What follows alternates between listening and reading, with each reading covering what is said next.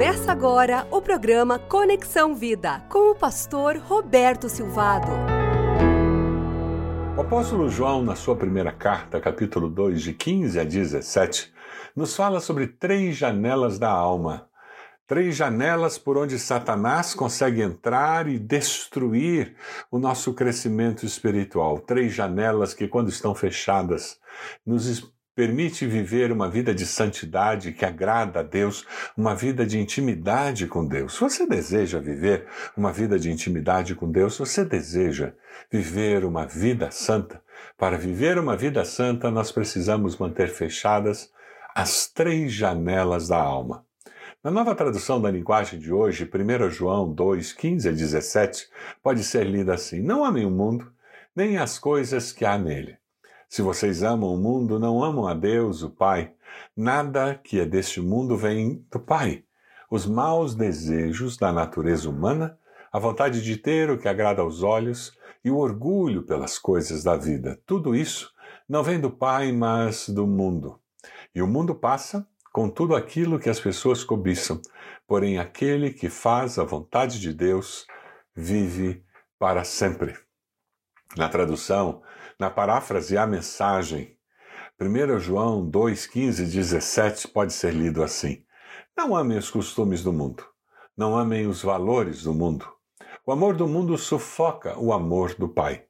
Praticamente tudo o que acontece no mundo, desejo de seguir o próprio caminho, de querer tudo para si, de parecer importante, não tem nada a ver com o Pai. Tudo isso o afasta do ser humano. O mundo e seus desejos vão passar mas quem faz o que Deus quer está garantido na eternidade. Não amam, amem o mundo e nada que existe no mundo. Deus está falando aqui sobre o sistema de injustiça, as estruturas demoníacas da nossa sociedade que promovem injustiça, destruição, como racismo, preconceito, promove injustiça e destruição como favorecer alguém promove injustiça e destruição. E quando ele classifica essas três janelas, nós descobrimos um antídoto para podermos viver uma vida que agrada a Deus. A primeira janela da alma, que é aberta quando eu quero fazer o que Deus não deseja que eu faça, é a cobiça da carne, os maus desejos da natureza humana, o desejo de seguir o próprio caminho em uma sociedade tremendamente permissiva como a nossa, excessivamente indulgente para com os prazeres da carne, as pessoas não querem negar-se de nada, querem aproveitar tudo intensamente todo o tempo, sem medir as consequências do pecado sobre elas, sobre aqueles que estão próximos dela e sobre a sociedade. E as florestas são destruídas, os relacionamentos, as famílias são destruídas, as amizades são destruídas, porque nós estamos pensando apenas em nós mesmos. Por isso que Efésios 4, 22, 24 nos desafia quanto à antiga maneira de viver. Vocês foram ensinados a despir-se do velho homem que se corrompe por desejos enganosos, a serem renovados no modo de pensar a revestir-se do novo homem, criado para ser semelhante a Deus em justiça e em santidade provenientes da verdade. O pecado de ação, que é fazer o que Deus não quer que nós façamos, entristece o Espírito Santo de Deus, com o qual nós somos selados para o dia da redenção. Quando nós olhamos a segunda janela da alma que o apóstolo João nos ensina, lá no versículo 16, ele fala sobre a cobiça dos olhos, a vontade de ter o que agrada aos olhos, o desejo de querer tudo para si. Podemos dizer que a janela, a segunda janela da alma é querer ter o que Deus não deseja que tenhamos. O amor ao dinheiro ele é a raiz de todos os males. Não é pecado querer crescer materialmente. Errado é tornar isto a razão da sua vida, o centro da sua existência. Somente Deus pode ser o centro da nossa existência. É por isso que Lá em Êxodo 20, 17, um dos mandamentos é: Não cobiçarás a casa do teu próximo, não cobiçarás a mulher do teu próximo, nem seus servos ou servas, nem seu boi ou jumento, nem coisa alguma que lhe pertença. O grande desafio é estar satisfeito com o que tem. Você é uma pessoa que vive contente com aquilo que Deus tem dado a você, mesmo tendo o desejo de prosperar, de crescer, mas você curte o momento que você vive e as bênçãos já recebidas do Senhor? Filipenses 4, 11, 13 nos fala sobre isso. Eu não estou dizendo isso porque esteja necessitado, pois aprendi a adaptar-me a toda e qualquer circunstância. Sei o que é passar necessidade, sei o que é ter fartura. Aprendi o segredo de viver contente em toda e qualquer situação. Você já aprendeu o segredo de viver contente em toda e qualquer situação? Talvez seja esse o grande desafio para você nesse momento.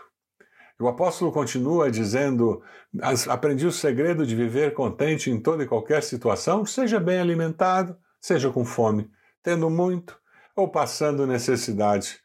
Nós poderíamos acrescentar empregado ou desempregado, tendo uma crise financeira ou sem ter uma crise financeira sendo compreendido ou sendo incompreendido. E ele, no versículo 13, deixa uma dica de como fechar essa janela da alma. Tudo posso naquele que me fortalece. Você quer fechar essa janela na sua alma? Você quer ter o que Deus deseja que você tenha e viver a vida abundante assim mesmo? É simplesmente você reconhecer que você tudo pode naquele que te fortalece. Eu queria fazer algumas perguntas para você, como um teste, para saber se você tem buscado a Deus nesse sentido. Eu tenho uma atitude de indiferença com relação às coisas espirituais. O meu desejo pela oração, por pelas Escrituras e testemunhar do amor de Deus é pouco intenso meu tempo com as Escrituras e oração é, na maioria das vezes, muito breve. Eu estou por demais preocupado com a minha aparência, com dinheiro ou com o reconhecimento das pessoas para ter tempo para Deus? Eu fico irritado com rapidez quando sou corrigido ou desrespeitado? Eu sou conhecido como alguém que tem pavio curto? Eu tenho uma atitude de dúvida ou de incredulidade na maioria das vezes.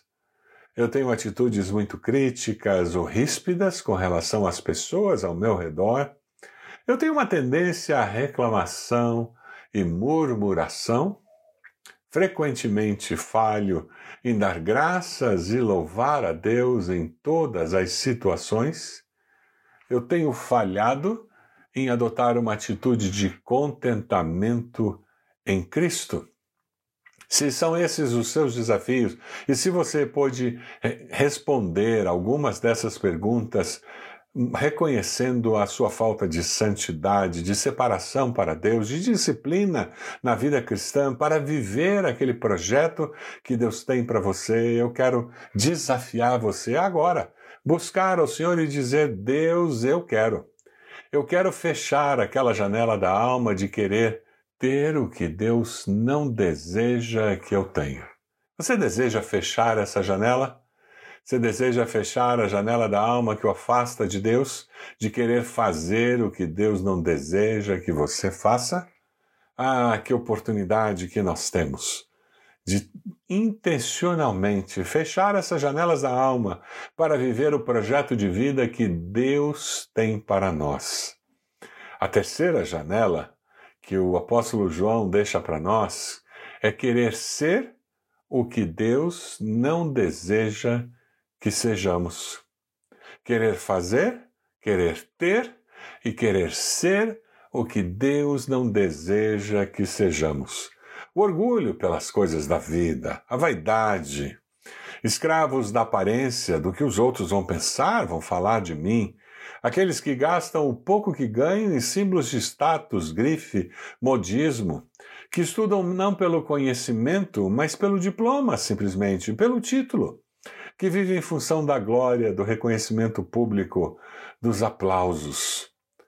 Você se lembra de lutar para que pensarem de você que você sabia mais do que sabia? Você se lembra de lutar para que as pessoas pensassem que você era mais rico do que de fato era? Você se lembra de lutar para que as pessoas pensassem que você tinha mais capacidade do que tinha? Eu quero desafiar você a fechar essas janelas da alma para que você possa viver plenamente o projeto da vida cristã planejado por Deus para a sua vida. Você pode orar comigo, Senhor, eu nesse momento eu oro com aqueles que estão me ouvindo e nós, como Igreja do Senhor, como irmãos e irmãs em Cristo, nós nos colocamos no teu altar e pedimos que o Senhor nos santifique. Nós queremos viver uma vida de intimidade com o Senhor. Nós queremos ser o que o Senhor deseja que nós sejamos, nós queremos fazer o que o Senhor deseja que nós façamos, nós queremos ter o que o Senhor deseja que nós tenhamos. Ó oh, Senhor, tem misericórdia de nós. Nos ajude a ter disciplina, nos ajude a depender do poder do Teu Santo Espírito para fechar essas janelas da alma e assim impedir que o destruidor das nossas almas tenha espaço nas nossas vidas.